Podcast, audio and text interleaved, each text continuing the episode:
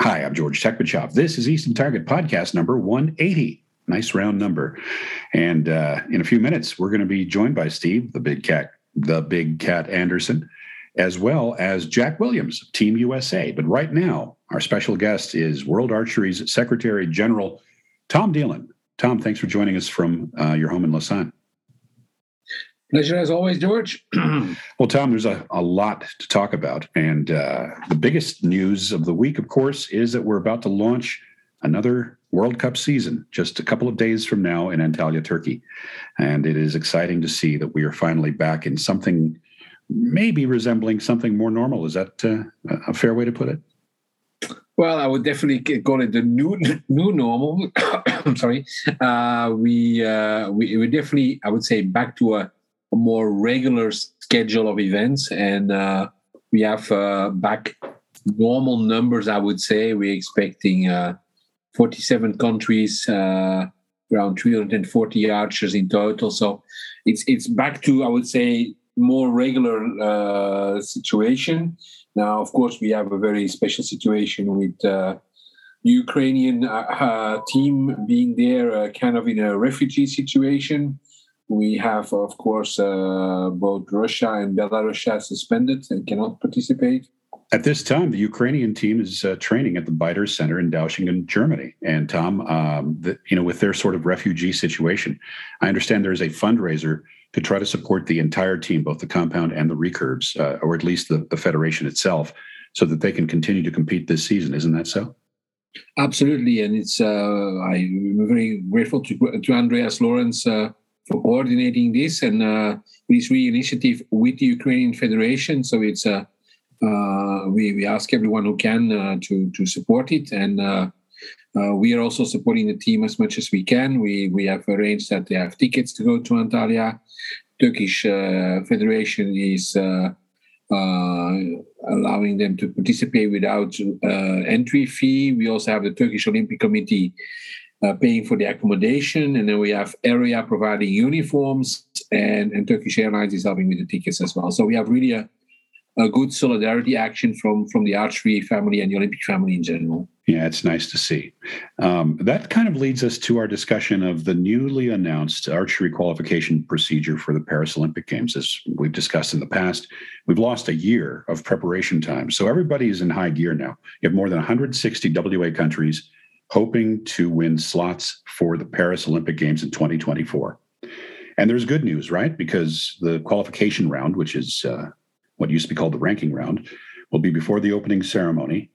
You can have Olympic records in that round. Mixed teams will be back. Standard team round will be back as well. We're going to have at least 84 recurve men and uh, sorry, 64 recurve men and 64 recurve women to compete in Paris. But here's the reason I bring this up, Tom there is the possibility that's under discussion right now of more slots for refugee archers. Now, normally um, that's included in the 128 compilation, but we could be looking at extra slots potentially. And I understand that's under discussion now. Yeah, so the, the idea would be to add one additional position both in men and women, uh, which would give um, one additional match. So number 64 will compete against number 65, both in men and women. And uh, if the refugee team is uh, really that good, then they also might make the top 16 in the mixed team, and we, we might see them compete in the mixed team. So, but it's still very much under discussion. It uh, depends uh, on a cross a cross sports uh, decision by the IOC executive board because uh, they want to make sure that it's done um, as universal as possible across all the sports and we hope we can do this. Um, we we have uh, already, I would say, uh, one person that is very much motivated to work with, which is Sally Park, who is starting with us uh, working for a year at the center in Lausanne. Mm. And she's very much the the driver behind the project to get a refugee uh, team in Paris. So Sally, of course, has uh, had great success with Bhutan and some other teams in the past, uh, Korean archer and coach. And uh, that's exciting news that she'll be joining the Archery Center in Lausanne. Absolutely. So you heard, you heard it here first, folks. Uh, Sally Park, now part of the WA family at the Archery Excellence Center in Lausanne, Switzerland.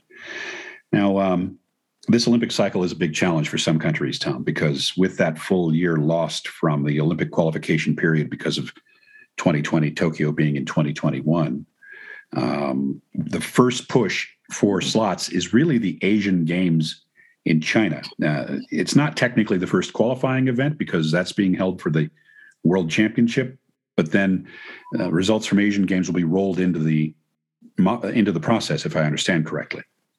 Absolutely. So uh, we will look at the results of the Asian Games after we have the results of the World Championships. And it also is going to be tougher for uh, women to qualify under the new ability standards because the women's score has been raised by five points. The minimum qualifying score, you need a pair of 305s. You need a 610 total out of 720 points. There's a dozen team quotas. 36 places uh, will be selected per gender for the games from the team quotas. The Berlin World Championship next year is going to be a little tougher to qualify at. But it's interesting to me that a lot of shooters think that this is a good thing. Only podium finishers in Berlin can qualify for the game. So only three teams per gender or nine places will be awarded in Berlin. And the feedback I'm getting from archers, Tom, they think that's more fair. They like it. Uh, look, the, the, the feedback we had from the previous games was that uh, the fact that it was uh, based really on one event, uh, which was the World Championships, and if you had a bad day that day, uh, you would be in trouble. And also, there was a, ch- a chance that from our three major continents, uh, one of the major continents would not even have a team. So, by now guaranteeing that the Asian continental champion, the American continental champion, and the European continental champion are guaranteed of spots as a team, we think that we get a better balance. We then also have the three best teams of the world championships, and it's and it's really the ones that win a medal, like you said, and not someone that I would say just passed the second round uh, that gets three team spots. So yes, uh, the, the qualification will take longer for most teams in the sense that uh, you you won't have that certainty a year before the games, but you have much more chances to qualify because you have then the final qualifying tournament just before the games and also two places for the world ranking list. So a team that is doing quite well all the time but has a bad world championships will still be able to go to the games. And this this was one of the criticisms that we had was that if you had a bad day, the team round day of the World Championships, your chances of having a team were nearly gone. And so we feel really that consistency will pay off. Uh, and uh, we will have a good balance, and we will have for sure the the best teams across continents present. Well, Tom, this is uh, obviously being received in the right uh, spirit by all these shooters that I've talked to because it's clear to them that they'll benefit in the long run from this change. And uh, I think by the time this wraps up, we will find better balance. Uh, there was a lot of scrambling going on before Tokyo, as you're well aware. And I think maybe we'll see a, a little less of that, maybe and also i think it, it also revalues the world championship because uh, you have you have been at, at some of, of these world championships and it was really uh, everyone was looking to that day of the olympic qualification of the team and the moment that was passed uh, all attention was gone basically because the most important thing was done where yeah, it, over, it, it overshadowed world those championships. world championships. And and and now winning a medal at the World Championships will mean at the same time qualifying for the Olympics, and also it will take really the I would say uh, it will spread the attention also on the fact that we also have a World Championships for compound, and it was the compound World Championships titles were a little bit devalued because we had that Olympic qualification that took so much attention. So we really feel that this is also from a media and a, an attention point of view the better solution. Tom, the uh, World Cup gets underway in two days as we speak right now. Um, I believe that this will be a great start to the season. Some of the top teams are not going to be there, but many of them are. Uh, we're going to have the stars of last year, people like Mete Gazoz, the Olympic champion, people like Brady Ellison, people like Jack Williams, who we'll be talking to in a short while, um, the champion of the World Cup circuit from this past season. And I think that it's a wonderful thing that we're going to be seeing uh, everybody in Antalya once again. As you prepare to head there yourself, um, what are you looking forward to the most as you as you head to Turkey? I would say seeing I would say so many countries because it's the first uh, event, uh, well, since Yankton where we have actually, it's, I'm not sure, I haven't checked if what the numbers were, but we were going to be very close to the numbers of countries of the World Championship. So it's uh, it's really going to be a, a World Cup uh, with stress on the world where. Uh, in 2021, uh, because of the travel restrictions, we didn't have so many teams going. So that is definitely um, a very good thing. Uh, the other thing is that um, we will see many, I would say, new faces. Uh, I think many teams have made changes both in athletes and in coaching staff. Uh, we see some some faces back on the field of play as coach. Uh, thinking of Wietse van Alten, who yeah. disappeared from our sport for some time, and he will be there not as a coach for Netherlands or Italy, but for Belgium. Yes, uh, and there will be some other uh, uh, interesting changes. So I think it's it's going to be an exciting uh, week. Yeah, it's it's an exciting World Cup season. We'll also have some other multi-sport uh, events uh, during the, the summer, especially the World Games. with compounds and, um, and and and field archery for the week of the Bebo. So, yeah, it's going to be an exciting season. Yeah, the USA Archery has uh, a big emphasis on the World Games with uh, their hope that it'll be a nice showcase for Compound, Tom. And I think that uh, seeing Compound at that level uh, in the United States will be a good thing for the sport. And I think that uh, they'll get some excitement out of that. They're, they're pitching it as an opportunity to show what Compound could do in the Olympic Games. That's the purpose of the World Games, of course, is to give sports that are not in the Olympic Games – uh, chance to shine. And I think that that uh, is the focus right now for USA Archery. Well, we hope it is because that's what we asked him to do. Tom Dillon, I want to thank you for taking the time to join us uh, from very late evening where you are, and uh, we'll look forward to talking to you after you get back from Turkey. Pleasure as always, George, and uh, look forward to hearing what uh, the big cat has to say, and also Jack Williams, who we look forward seeing in Antalya. Jack Williams, you packed up your bags. You're getting ready to go to Antalya. Are you excited? Yeah, I'm super excited. You know, this is the first World Cup of the season. We had our Arizona Cup. Uh, what is it now? A bit over a week ago. That wasn't a spectacular showing for me. So came home, worked on a few things, got that all situated. Now it's time to actually do it on the world stage and start the whole circuit again.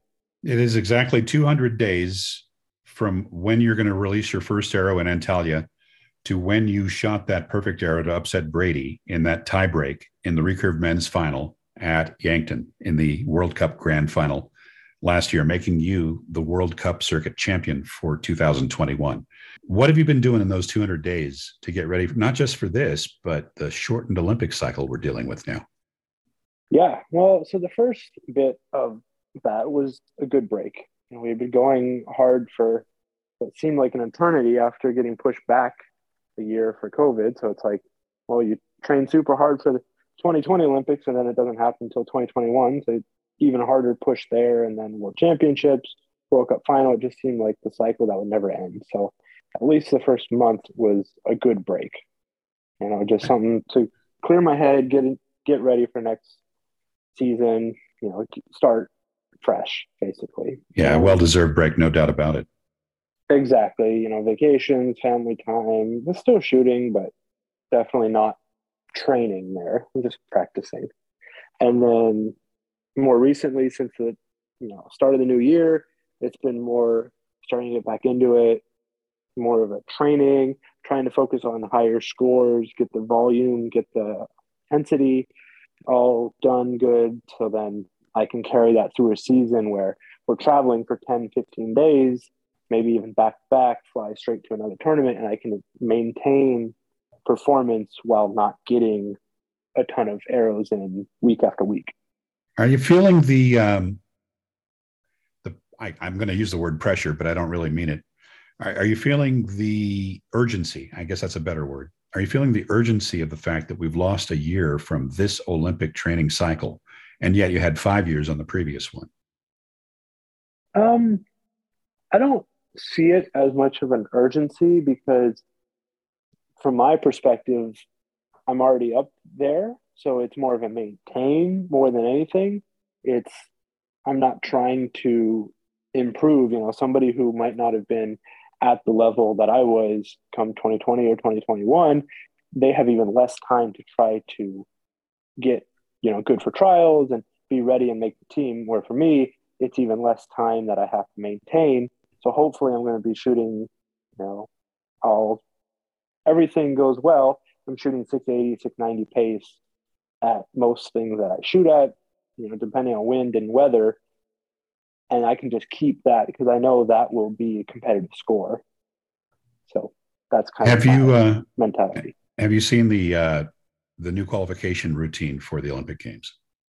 Yes. So the new team process, I think, is actually a lot better. It's we kind of got screwed out of World Championships in 2019, so I think it'll be a much more fair system and a much more realistic representation at the games where it's like okay these are these are the best teams not these are the best teams that shot the best at one tournament uh, it'll be very interesting to see what happens and of course you know jack you're, you're not expected to maintain paris 2024 level at all times but i imagine by this point in the season as you're literally getting ready to get on a plane to go to antalya you you're you know, getting ready to peak, shall we say? Would that be a fair assessment?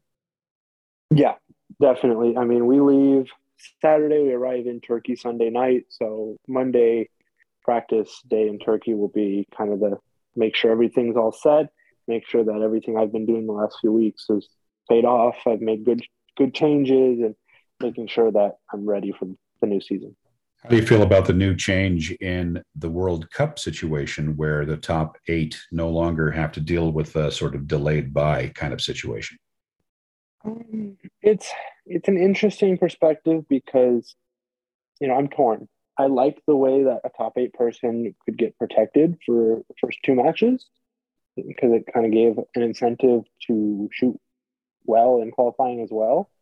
Um, because if there's no cut, and there's nothing to really count for, it's hard to stay like meaningful because at the end of the day, you have to come out guns blazing on your finals or your uh, elimination matches.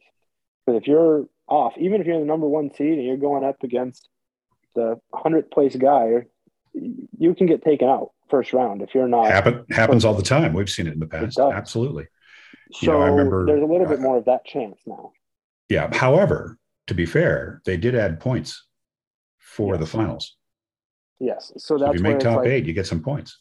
You get some more bonus points there, and now you could have a more comfortable ride into World Cup final. So it's like that's where I'm torn because I really like that system, but with the way that modern archery is with set system and how no matter who you are on the field, whether you're first all the way down to last, 12, 15 good arrows could be maybe even nine is all you need in order to take out anybody. Well, you're absolutely correct. And hopefully, for your sake, uh, that'll be your nine arrows that you need. So, yeah, exactly. That's where it's like come out, shoot 330s, and you could be 6 0 and boop, done. Next match. Yeah, it's possible. Uh, yeah. Back in my day, Jack, 330 was a respectable score, just so you're aware.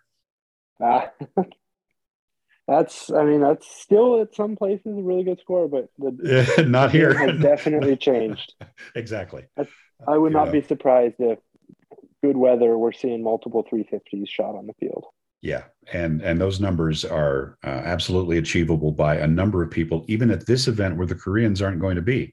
I mean you're going to mm-hmm. be there brady's going to be there Mete is going to be there and florian unruh will be there and i think that yep. uh, you know, it's going to be a, a, great test of preparation, but I, I, feel pretty good about your prospects, all of you guys on the U.S. team. I think that uh, the numbers are in your favor based on what I saw from Arizona Cup and and what I've been talking to Coach Lee about. I think you guys are are uh, sharpening your sword pretty well there. Yeah, and I think as a team round, we'll have a really good team to, you know, that's another focus that Team USA is focusing on is our team uh, finishes because typically the last cycle we might do decent individually. You know, Brady might win it, or I'll come in podium, or we'll be up there, top eight maybe, and then our team is out like first or second round. So now, we're really the, focusing on that. Yeah, the, the men's team is strong. Uh, besides yourself and Brady being on the team, you've got Matt on there, and uh, I'm slipping. Who is the fourth person you're sending? We got two Matts. Requa oh, that's right. That's what that's what messed me up. Matt yep. Requa and Matt Nofel. So you've got Matt Requa and you've got Matt Nofel besides yourself and Brady. Um, yeah. But the women's team is a little less experienced. I mean, you know, to be to be honest. However, I'm seeing some impressive stuff out of a couple of those ladies. What is your feeling about the women's team and how they're developing now? Yeah, I I really think that the people on the teams can do really well. I've seen scores that they shoot, and you know they're very capable to do it. It's just a matter of when they step up on that stage, are they going to be prepared or is it going to be a little bit of a learning curve? Because I know it was for me. The first time I went to Shanghai in 2018, it was a learning curve. And sure. I was like, oh, this is real. And it took me a minute. I shot pretty bad that first tournament, but now you can see I've, you know, learned what I need to focus on in finals matches, in matches that matter, you know, traveling the world, the time zone changes, all of this stuff they're going to have to learn. And I think they're very capable of shooting scores. It's just how well they learn, how quickly they learn almost.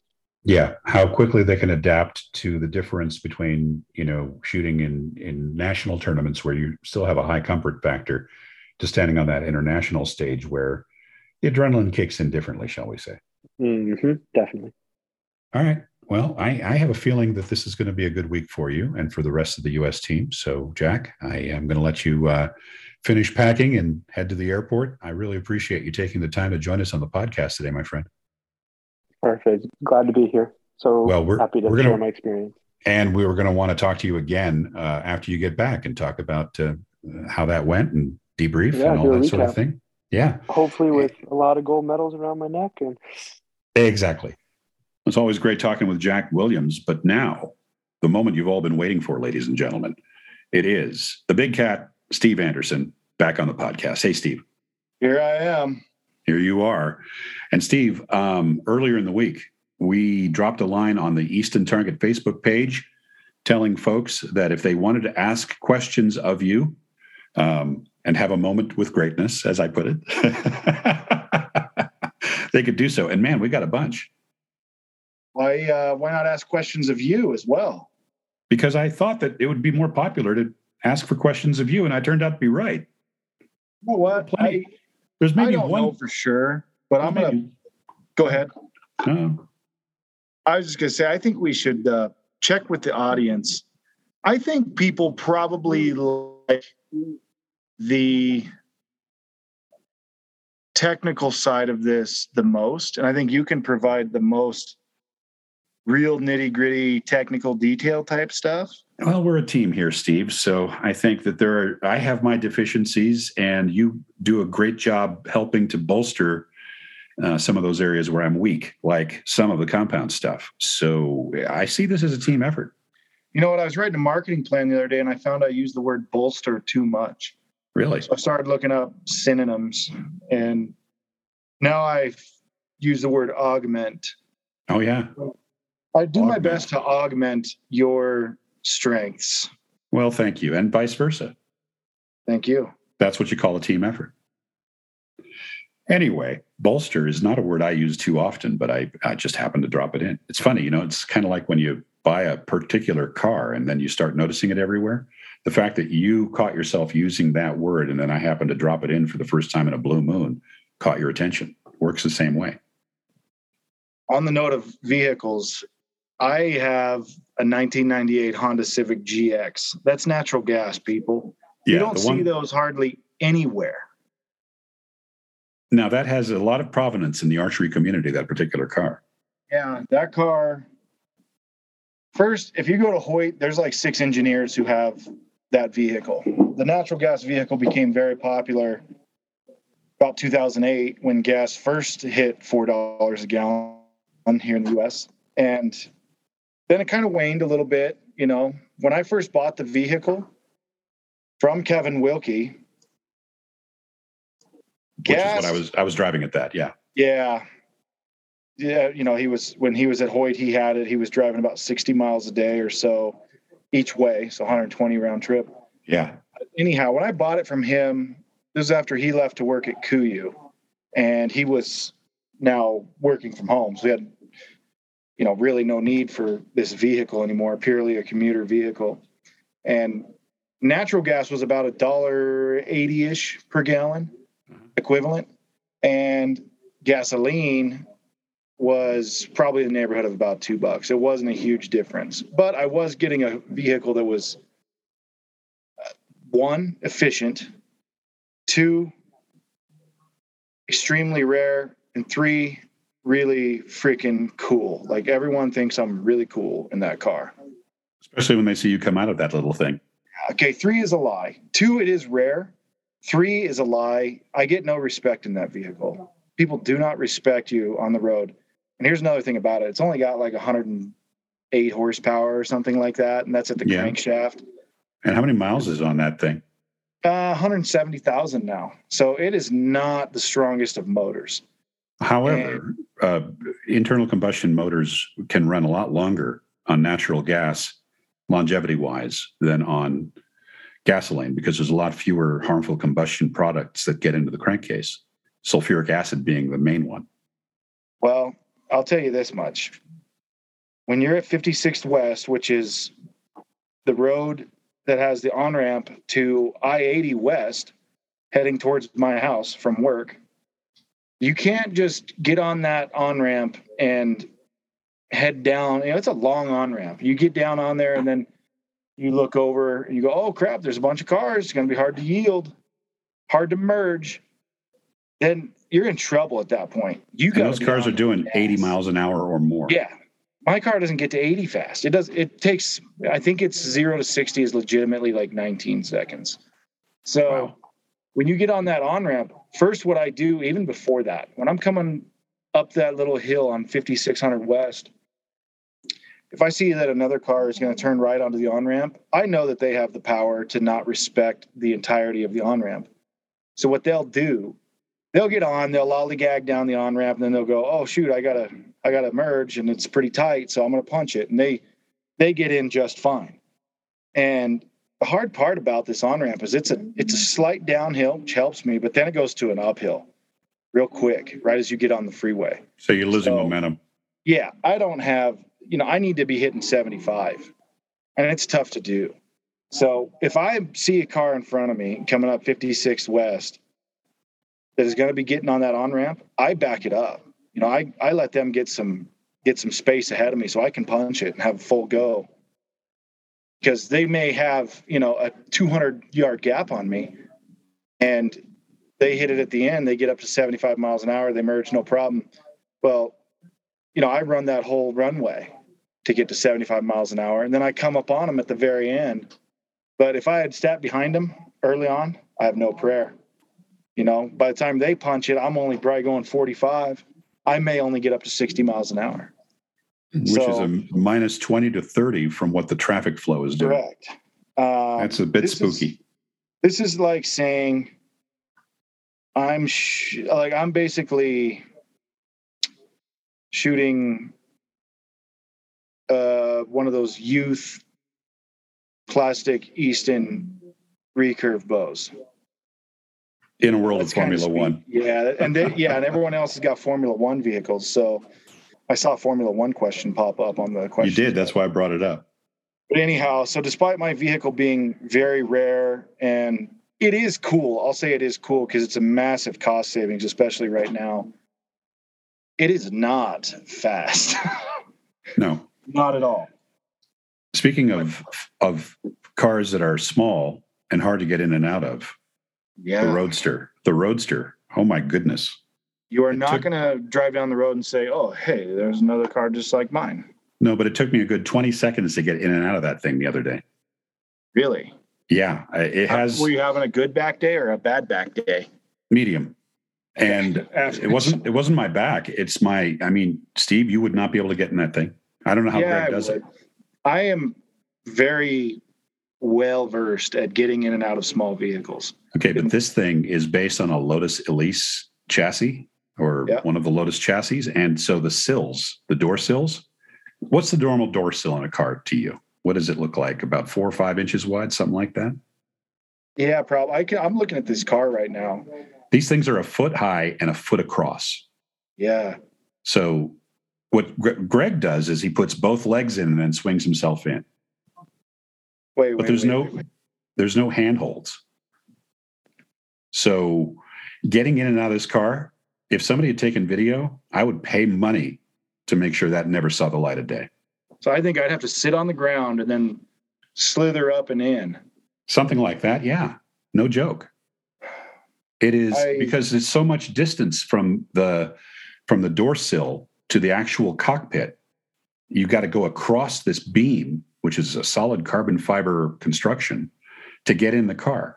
And of course, I'm doing my most utmost effort not to make the car dirty or get my shoes scuffing the door or any of that stuff because I mean it's it's it's Jim's car. It's you know Greg's driving it, and I don't want to leave a mark on there.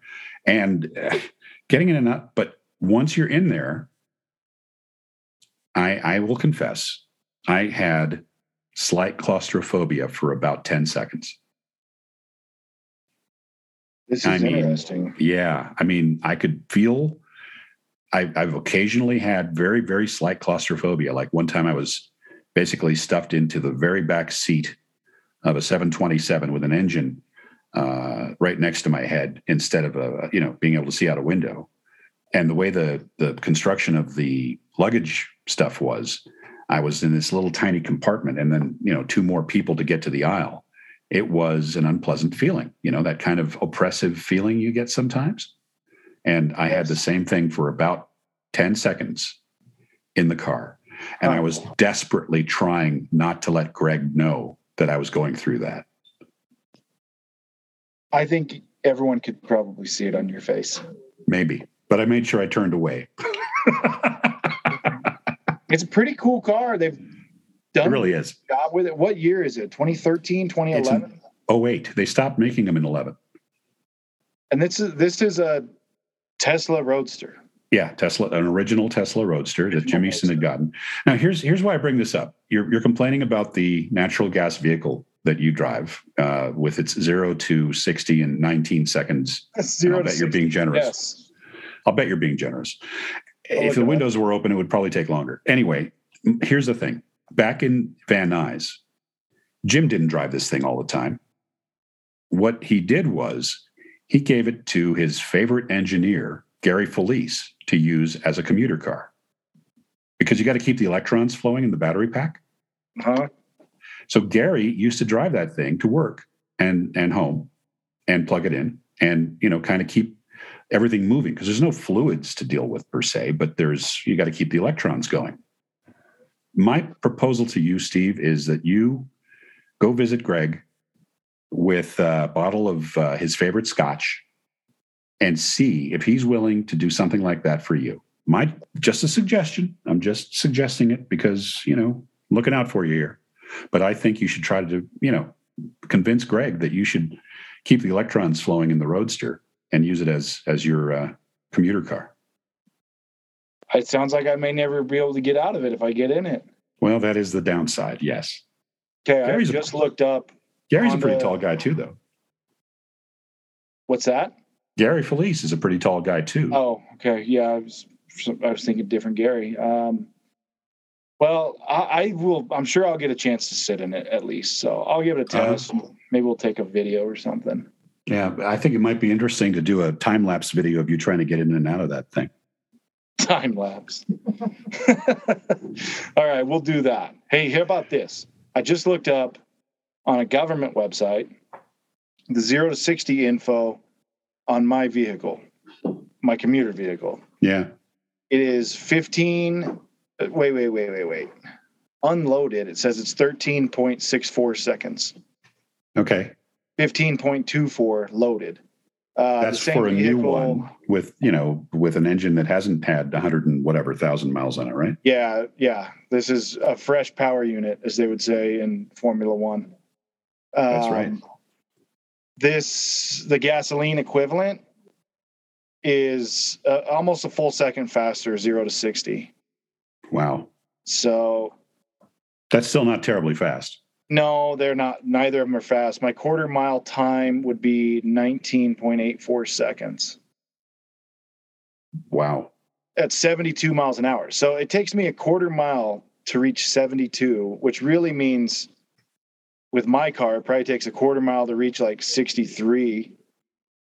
So I got to be really like that on ramp is not.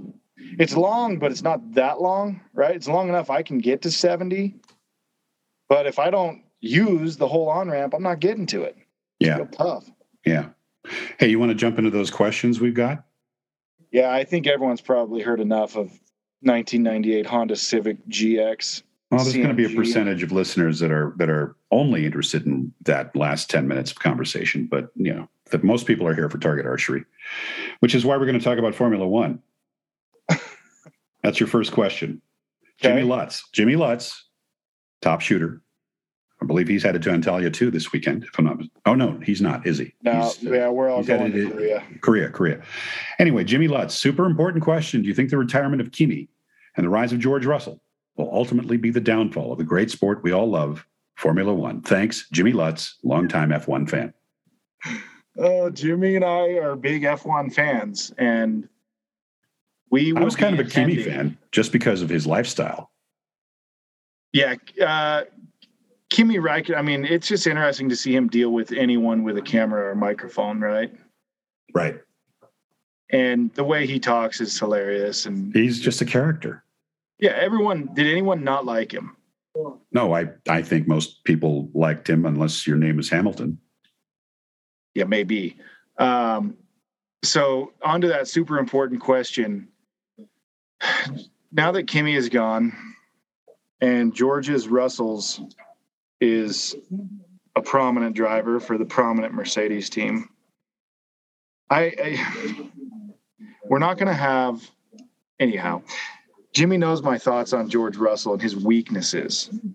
think he's really interesting driver he doesn't have the confidence to win. I can tell you that. And I'm not going to say why. I can just, I can look at his life and tell he does not have the confidence to be a Formula One champion. The second most important question comes from the Barebow Project. Will you shoot barebow after you retire from compound division? Yeah, probably. Why not? And then the third most important question is how do you feel about the new Red Bull Powertrains being as reliable as Renault power units of 2017? Back to Formula One. yeah. So that's a joke about how the Red Bulls can't finish the race right now. They're they're breaking down every time. Honda Motors too. They're not technically Honda this year, but they are. So that's uh interesting to say the least. But yeah, Uh. as a team, they've only finished I think 50% of the races thus far. Wow. Okay, on to serious archery stuff. Yeah, on to archery. Do you always press your bow by hand in the middle of a field round to twist up a yoke, or was that a one time thing? Question from Jason Pfister. Yes, I have done this many a times. Many a times to get the feel back that I need or adjust a cam timing thing. Um, now I did it mid round at Lancaster this year in the indoor Yeah. round. Well, Jason saw you do it in uh, Jason saw you do it in Washington a few years ago, and he says that your grouping was about one inch lateral. Then you made the change, and you started crushing it. So obviously, it's a a time tested function of the big cat. Nobody. Yeah, needs and a I don't remember exactly why I did it there, but you know, you So, you make the you adjustment when you need to make the adjustment. you put the bottom cam on your foot and then press down with your chest, or are you just crushing it in your in your massive hands? Which one the are you hands. Yeah, I Oh. put the cam. I put the cam on my toe. You need to have a reliable second there with you. so I put the cam on my toe, uh, in between my toes, onto the sole of my shoe, and then I just press down on the top cam. This is not something to try at home. No, I was about to say uh, disclaimer: uh, Hoyt will not warranty your bow if you blow it up trying to do this, Correct. or any other manufacturer. Correct. So I just press down with my hands, and it eventually gives you enough leeway. Then you got to hold it there while someone makes the adjustment. So you need them to look at it and you go, hey, I want you to, you know, add one twist, determine right now which way that twist is going to go. Because some people will pull the yoke off the hanger and then they look at it to try to figure it out. It's like, no, no, no, we're at a fixed time limit here. I can only hold this thing down for so long. So I need you to figure it out.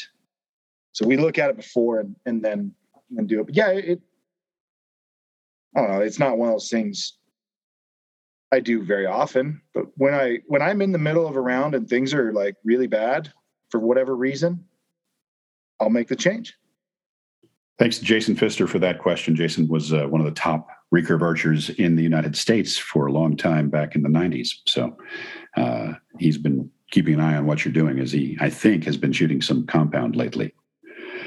Stephen Shepard has a serious question, which is to please discuss the process of selecting and setting up arrows from the long draw archer perception, spines, arrow lengths, point, point weights, draw lengths, etc. He says he's starting to go down the rabbit hole of target archery, and like you, he has a longer draw, but he's not finding much info that makes sense for him. So, what would your advice be to people like you who are well over six feet tall and need the uh, Uh, whatever special consideration goes into picking out stuff for the long draw archer? Well, a lot of guys with long draw length, and depends on the game they're playing, but sometimes they try to get a little greedy and just get a massive amount of speed. And then you run into issues of getting arrows stiff enough and, and things of that nature. So I don't really shoot any bows over, all my target bows are generally about 58 pounds. And with that, I can shoot a 325 X10 or, you know, our aluminums which for me the 27s and the 2318s are 250 spine and a 300 spine respectively. With that poundage i can make those work really well with point weights that are normal and you know no crazy there's nothing really weird about that setup. If i try so to, to go heavier poundage then i run into issues yeah the point is that you've got plenty of energy storage under the force draw curve at those draw lengths. And as a result, you don't need to, as you put it, get greedy on poundage. Um, and you start chasing your tail a little bit if you try to get an arrow stiff enough to deal with the extra poundage plus the length, because now you've got a heavier arrow that's tuning weaker, that's doing other stuff. And so um, don't be greedy on poundage would be maybe one of the one yeah, of the you see it. Here you see it more in on the other side of stuff. You see, you know, you see guys go to Redding and they want to shoot like 65 pounds for some reason. Like, what for? And like, oh, get it going 300 feet per second. I'm like, you don't, you don't need that. You know, if you want to shoot 3D, the benefit of 3D is most the 3D shafts are very stiff, anyways, and being all carbon, they react stiffer than other shafts. And so yeah, if you want to shoot 70 pounds because you like the way that feels, you could certainly do it. That's uh, that is doable there. You're going to be cutting your arrows short as possible, probably, but um, yeah, it, it's. He doesn't say what his draw length is, but man, it, we've the long draw length guys have never had it better than we do today. Companies are starting to make more bows in longer draw lengths, and they're starting to make more arrows in longer, well, that fit longer draw lengths, stiffer arrows. Um, you know, even on the hunting side, 200 spine is becoming a thing. You know, we've got a 200 spine hunting arrow, and we're going to probably have more. Um, I remember a couple years ago, someone who used to work for us told me when I said, "Hey, we need more, we need more arrows in 250 spine," and they they told me I was very wrong about that and showed me the sales data to back it up. And then about two years later, they were designing every arrow we make in 250 spine. So, um, anyhow, we've got we've got it really well right now. Stuff, you know, for the most part, can fit us. Good. Okay. And uh, question from Andre Pounds. Good name for an archer, uh, as in pounds of the ten ring. What is your favorite or uh, preferred method for bushing installation? A drop of hot melt or bagging? Bagging, by the way, refers to the idea of taking a piece of plastic bag, putting it over the open tube, and then pushing the bushing over that to make the plastic bag into a gasket that that grips the uh, the bushing. Yeah, and it works. And we get people calling all the time, and they get told to do that, or they'll say, "Well, I got told to use a bag, and that's just stupid," you know, and they can't believe that that's a, a method that people will use. But yeah, if it's a all carbon arrow, like all my super drives, I just use a plastic bag on them. Thankfully, plastic- I've never had an issue with IDs of arrows being bad, and bushings have always been good. So one one little plastic bag did it for me. In the past, when I was when I was uh, younger archers just starting, I used a few different brands of arrows, and I'd sometimes have to double up that plastic bag and, and leave it a little loose going in because the tolerances were either poor on the bushing or poor on the shaft. I'm not sure, but I saw it on point and bushing installation. So anything aluminum core or aluminum, I just use a little bit of hot melt. With that said, the original aluminum arrow that handled insert nocks was the ACE, and bagging, right from the very beginning, was recommended in the Easton Technical Bulletins of that time, talking 88, 89 here. And bagging has always worked well, so long as you don't bunch it up. Um, you know, something like the bag of a bread bag is a good thickness to use, you know, as opposed to say a Ziploc freezer bag, if you if you know what I mean from the thickness of the plastic. But uh, bagging works fine. Now, a drop of hot melt I like to use for pin nocks particularly, because you need the extra adhesive bond to really allow the pin nock the pin, to protect the arrow on an incoming hit. If you bag a pin nock, it'll work from a launch standpoint. It just won't protect as well if you hit the pin with an incoming arrow. So hot melt works better, in my opinion, for a pin nock, but uh, certainly bagging also works. And bagging also works for things like, say, the Beiter out nocks. You know how people like to use the Beiter out nocks on X10 sometimes? Yeah. Yeah, well, the problem with that is that if the fit's not perfect, and sometimes it's not, um, you need something to sort of shim up the fit between the shaft and the nock internal diameter. And some people use a piece of dental floss or something like that. The trouble with that is it puts a hot spot of stress on the nock, and eventually it'll crack that nock. Bagging puts the stress 360 degrees evenly around the nock. So I like bagging much better for that type of application. Steve Yee has an interesting question, and uh, I know the answer to this, but I'm going to ask your opinion. Can you run a Pro Tour backwards? In other words, reverse the point nock ends and get successful arrow flight. He says he was asked that question the other day. Anyhow, yeah, I saw that question and I was going to ask you what the answer to that would be because I don't. I, I mean, can you? Yeah, you can do a lot of things and they'll fire out of the bow. Will it work effectively? I don't know. In a sense, Steve's talking about running the the Pro Tour is tapered from back to front effectively. Right. And he's talking about flipping that around to where the taper would go front to back and you would have the weakest section in the tail. I would think it would work. I'm Not sure It how works. well. But here's the point of the Pro Tour the Pro Tour was designed for compound launch. The way that compounds deliver energy to the arrow, you don't want a weaker tail. That's why people like Reo Wilde set records with X10s by cutting off three inches from the back of the X10, basically turning it into a Pro Tour.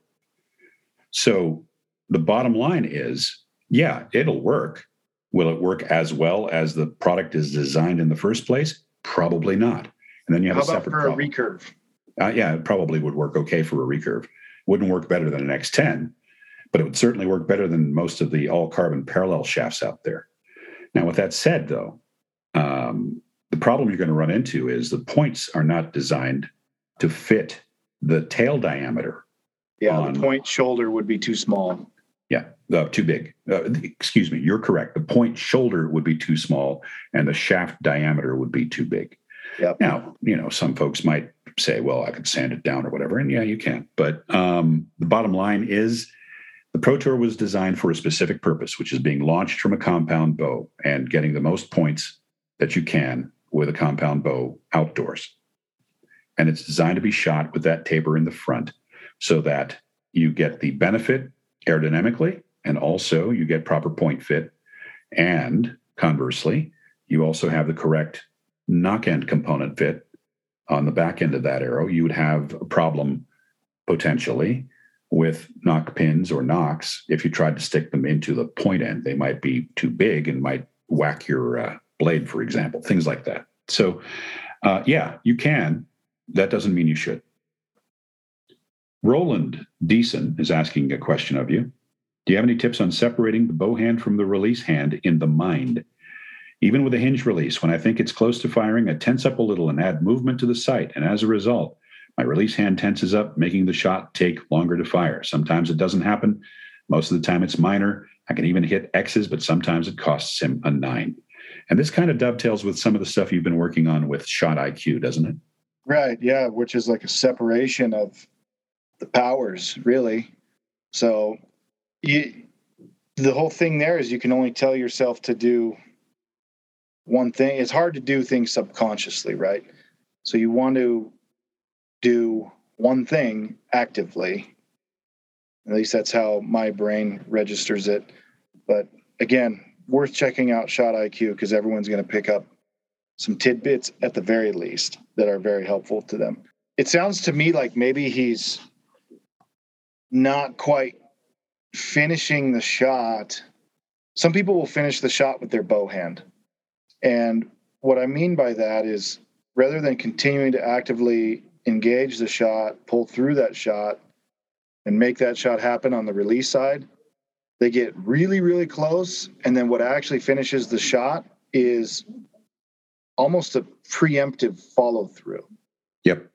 And sometimes that's all that little preemptive follow through. Uh, most right hand archers, if you see their shot fire, the bow will go straight away into the left a little bit.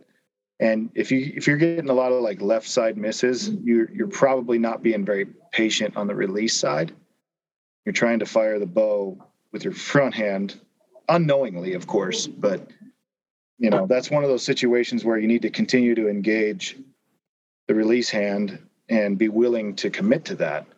We were, you know, I was talking with Kevin Wilkie recently just about shooting stuff. And I think I mentioned that occasionally I will do just that. And this kind of like what I've been working on is just being willing to to work through the shot. And we talked about Randy Ulmer, and Randy Ulmer famously used a bag full of releases that were all the same but with different speeds. Right and his he was committing to doing the shot execution the right way and then being surprised every time. And i'm not necessarily saying go do that but what he was doing was committing to the shot execution until shot execution was done.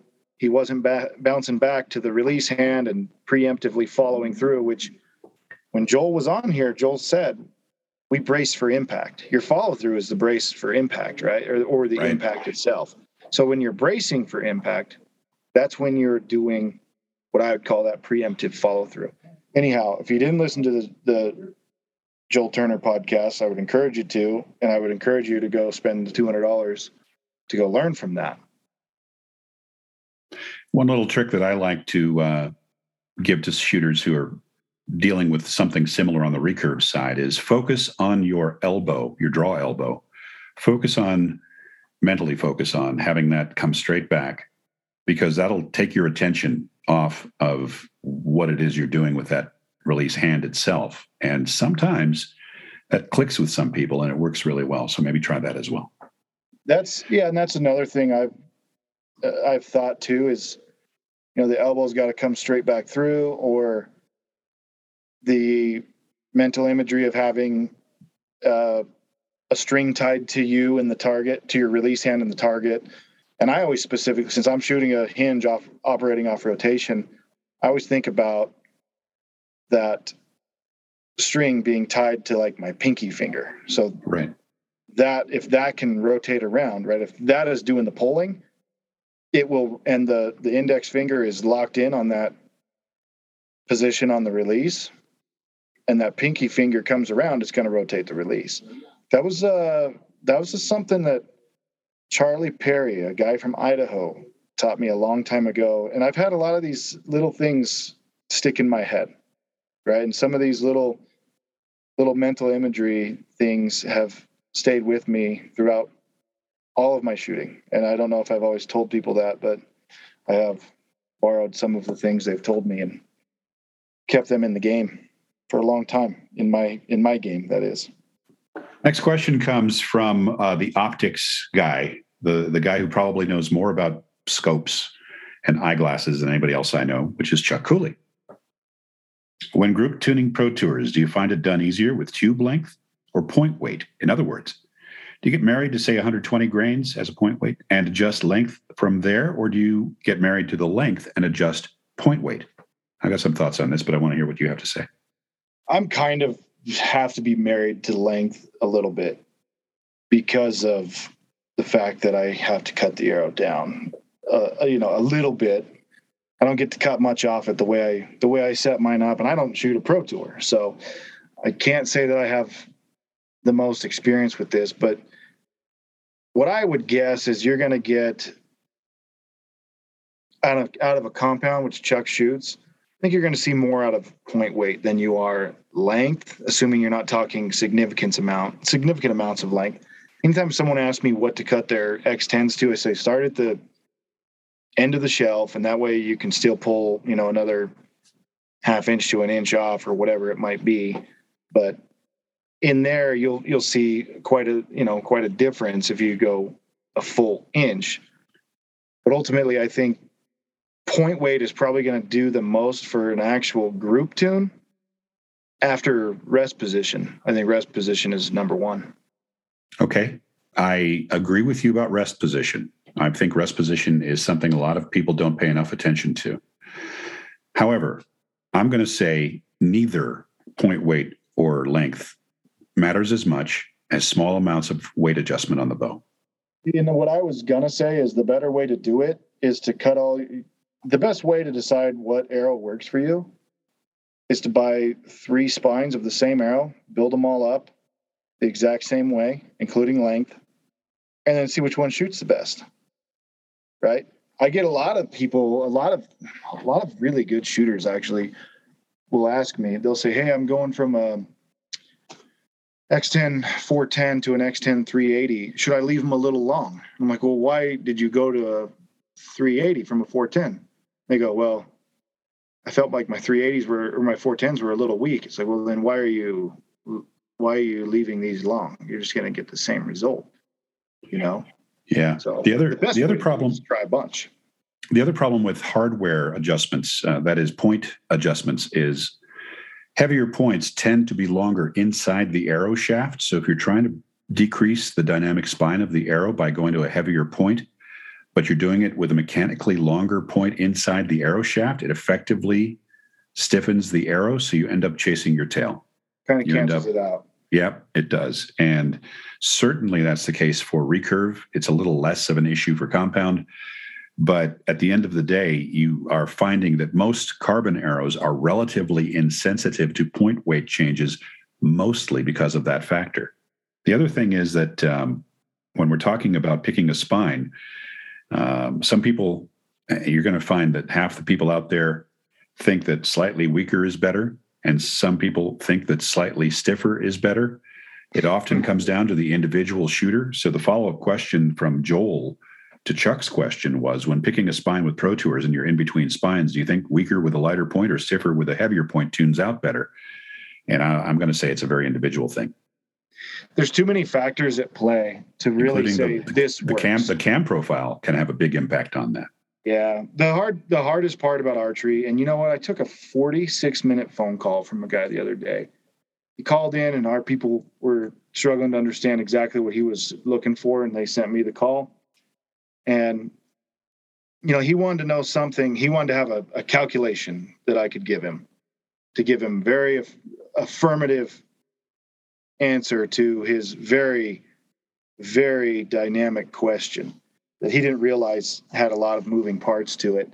And that's archery in general. Like there's so many different things that come into play. Yeah. And it, and the last one being you could have two bows set up exactly the same. You know, I think Dave Cousins had this. He told me once he had two bows set up so similar, he could swap the sight from one to the other and not miss a beat. Right? They were within a click on sight tape, even. And he said he felt like one shot better than the other. Absolutely. And you it's know, even so, it's even more so with a recurve bow.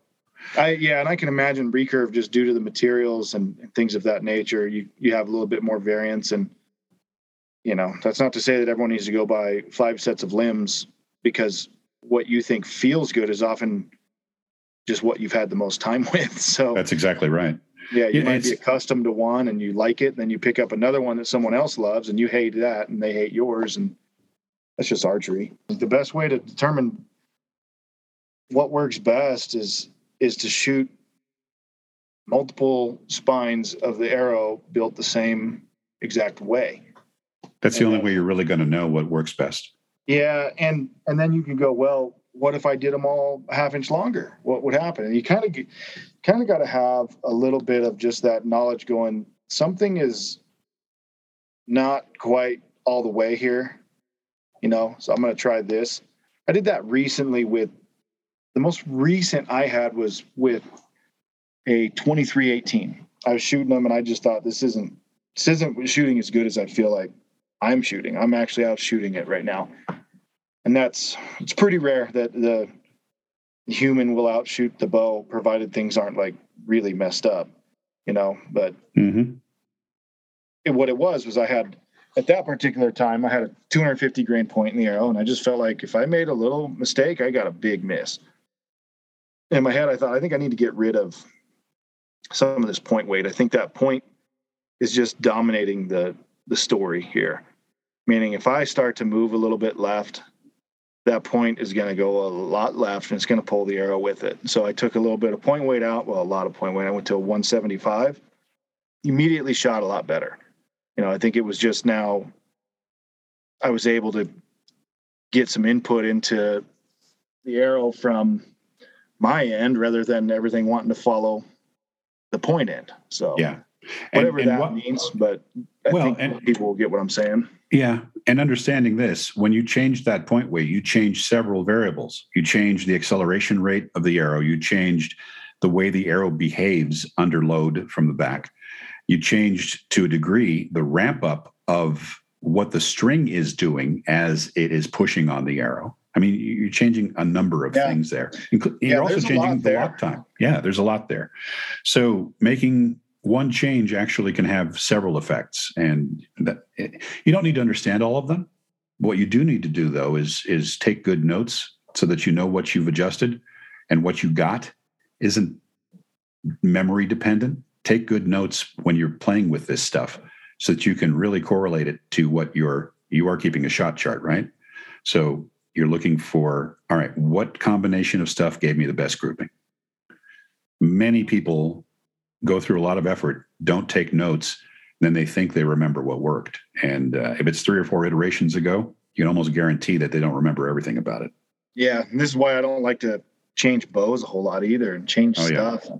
i like to use the same stuff or very close to it and that way i know I know what's going to work, right? I, yeah. I didn't really have to do any experimentation with any of my indoor setups this year any of my outdoor setups this year to get them to where I felt like they were shooting pretty good. Because for the most part, they're basically three years old, those setups, right? I mean, I, I know the bow models may have changed, but I'm talking about the fundamentals that you are putting into these setups. Yeah, at least that old, if not six, seven, you know. Right. Eight years old. Good question from Ryan Johnson comes up. Um, this applies separately, but similarly to both compound and recurve.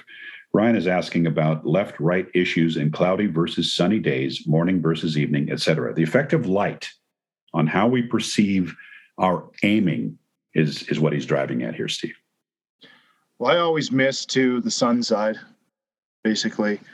If I have a setting sun to my left, I'll notice that I'm clicking my sight to the left because my arrows continue to move to the left. That's I noticed that probably 11, 12 years ago, shooting an outdoor league at Nampa Bow Chiefs when I was first getting into it. And we would we would shoot around 6:30 or 7 o'clock. I don't remember what it was in the summer. And the setting sun would always be to my left. And I always noticed I was just skewing to that side. I don't know why. You know, it's the old Joe Dirt equation of why is the sky blue? Why is the grass green? How does track work on a Hemi? It just does. You know, that type yeah. of thing. Chuck could probably tell us, but I just do it. I just do what I need to. So with the compound bow, of course, you have the peep sight, but how you perceive the peep sight and how you center up the housing of your scope uh, if you do that, or if you use a clarifier lens. Those things can be affected by light. Some peeps have reasonably effective hoods that provide for stray light to be more or less neutralized by the time you are looking through the middle. But here's the other factor, uh, maybe the kind of thing Chuck would talk about. Your pupil diameter changes with the level of light. And that can have an effect on how you perceive the setup. And when it comes to a recurve bow, this actually becomes quite important because how we perceive the string, which doesn't have a peep in it, has a big impact on our left and right. And if our pupil is larger or smaller, we will perceive the string differently. Experience helps you to understand, that is, experience dealing with different light conditions, helps you to understand cause and effect on this sort of thing. And it's worth spending some time experimenting in different conditions to see what is happening specifically. And perhaps to choose a string color that is going to be more consistent for you over time, one that's not too bright. You know, you see people out there with fluorescent yellow. Maybe uh, in in most cases, a neutral white colored string might be uh, arguably a more all round useful color. But you might also run into issues in really bright sunlight with that kind of thing because it'll fuzz out on you. Black strings, on the other hand, can be a problem in low light. Everybody is going to perceive things a little differently. It's like me telling you what your definition of the color blue is. So it's a good idea to understand these things because they absolutely apply to both compound and recurve and have a significant impact potentially on scoring in outdoor long term use. That is, start in the morning, finish in the evening. We used to see this all the time, Steve, shooting full FITA rounds you know, when you'd shoot 90 meters in the morning and the sun would be in one part of the sky, by the time you got to 30 meters, the sun was behind you and setting. And you would get lefts and rights, or, you know, if you're a right handed shooter, oftentimes you'd start shooting to the left, depending on where the sun was behind you. Uh, there were lots of uh, coping mechanisms for this, but actively understanding what these things can do can certainly add points to your score. Final question comes from Rob Kite Rob Kite is from Nampa Bow Chiefs. Well, he's got a very important question for you, Steve. Does the proportion of one's waist size to inseam have any effect on the appropriate stabilizer length? and and follow-up question to that, one that is directly related to the first question, what's your favorite ice cream? yeah. You know, we've always said that inseam can often be stabilizer length, right? But if you wanted to get into a full South Park Randy Marsh calculation with pitch and yaw and things like that and include waist size, you could probably do that. Steve, uh, earlier in the podcast, we were talking with Tom Dillon about the World Games and, and what a great uh, showcase for compound that is going to be. And we've got some of the best archers in America uh, representing in Birmingham, Alabama this summer at the World Games. Uh, some of them are people who are very, very close to you, aren't they? Yes, my wife got the call yesterday that she will be on that team. Nice. She was ranked third, but uh, Lexus Ruiz backed out, so now Linda is in. World Games is really cool for Compound. Really cool for us to have it in the U.S. I hope people appreciate it. Yeah. I know you went in. Where did you go for Germany. Germany, okay. and we had you know you know the Masters uh, that was just on TV last week. You yeah, know how they, they have a big gallery. It wasn't yes. that big, but it was pretty darn close. It, it was unbelievable to me to be followed around a field course with my recurve bow by enthusiastic onlookers in a field archery tournament. That's what happens at the World Games. In compound, being in Birmingham, Alabama, I think we're going to have a, a banging crowd there. Um, and tickets are still on sale right now for the World Games. So if you have any idea of what it's like to see compound in the Olympic Games, this is the closest thing to compound in the Olympic Games. And in, in fact, uh, it is going to be an important showcase for the IOC uh, as they consider compound for the Olympic Games, Steve. So it's quite important, actually, that we get a big enthusiastic crowd out there in Birmingham. Yeah, let's get some butts in seats. And I know we're in ASA country there, but it's a cool chance to see a, a major international target archery event. A lot of the best it'll be 32 in each category. So it's going to be the best of the best. Besides Linda Anderson, uh, we've got uh, Paige Pearce, who's going to be representing for the U.S., Jimmy Lutz, as well as the irascible Braden Gellenthien. I don't know what that word means, and I'm sure a lot of other people don't. So, to clarify that you're not insulting Braden, can you can you maybe tell us? Might have been the wrong word. oh crap! And the ever crowd pleasing Braden Gellenthien. Yeah, going to be a very good team. Very good team. Absolutely. And so uh, we're sending some of the best. I hope that if you're listening to this, if you have the slightest inclination, go to USA Archery's website. You'll find all the information about buying tickets, and they're not terribly expensive, to get your butt in a seat, as Steve put it, and put Compound on the map for the IOC, which will have its representatives at that event, and uh, show some love for the U.S. team, and and make it happen in Birmingham, Alabama this summer. Finals day is going to be Saturday, July 9th. Saturday, July 9th. I don't know what else is happening there. Let me pull up my archery schedule. I don't Well, there's always something happening around Birmingham in the summertime, and there's all sorts of other sports going on during the World Games. Remember what the World Games is, folks. It's the showcase for sports that are not in the Olympic Games, which is why we have field archery for recurve and barebow, but also compound shooting the standard 50 meter round, the World Archery round. Uh, it, can't be uh, emphasized just what a big deal the World Games is. It is the second biggest multi sport event outside of the Olympic Games. It has been something that has been uh, in concert with the IOC for many years. And the IOC pays close attention to what sports do in the World Games from the standpoint of spectator appeal and that kind of thing. So, it, you know, it's not an exaggeration to say this is a really important thing for the prospects of compound possibly possibly being introduced in some form for the 2028 olympic games in los angeles if there's any chance it's going to depend a large degree on what kind of reaction ioc sees from the performance of compound in birmingham this summer looking So at my schedule, there's really nothing else happening around that time frame. So if you're if you're around, if you're local, I would encourage you to go. And in fact, it's quite a it's it's you know all joking aside, it's a destination event, Steve. You know, if you want to see a true multi-sport uh, event and enjoy other sports, I believe that the World Games is a great destination for families for this uh, summer. It is cool. You know, they also have stuff like drone racing, billiards. I remember remember the lady billiards player, the Black Widow. I do not. Not- Yeah, not- I mean, to be honest, I'm not a big billiards follower. neither am I. But I remember seeing her on ESPN a few times. She was at the World Games when I was there. Oh, There's a lot of other cool events too. Just, I mean, if you wanted to check it out, twg2022.com or just type in the World Games 2022. There's plenty of interesting stuff. You know what's interesting? Sports like softball.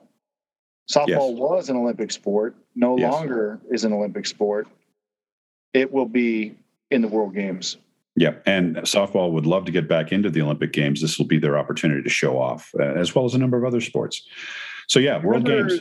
Do you remember the orienteering event?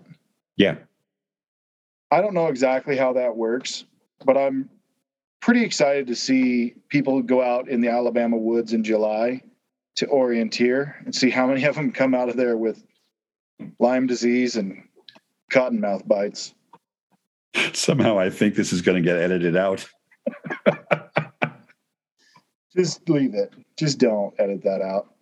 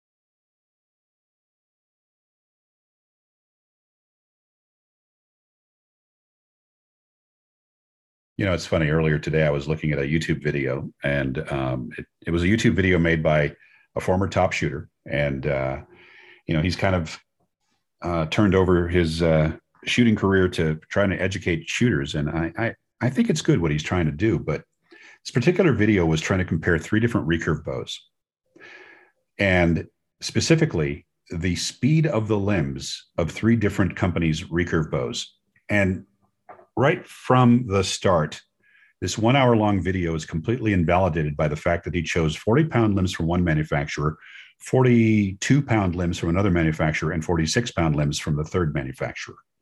Completely, I mean, you know, in engineering, we have a thing called design of experiment.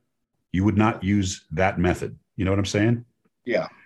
So the, the reason I bring it up is because there's no way to get three bows with that kind of a difference, just the mass weight of the limbs alone will skew your results because a 46 pound set of limbs from anybody is going to weigh more than a 40 pound set of limbs from somebody else. I mean, mass weight wise, throw them on a scale, you know, a, a like a, you know, a weight scale. weight scale. Yeah. yeah. And, you know, he spent a lot of time and effort, worked pretty hard at it, but came up with conclusions that were completely useless. You know? Yeah. And that he probably was using what he had available to him rather yeah. than and that's that's what I say to like Chuck's thing.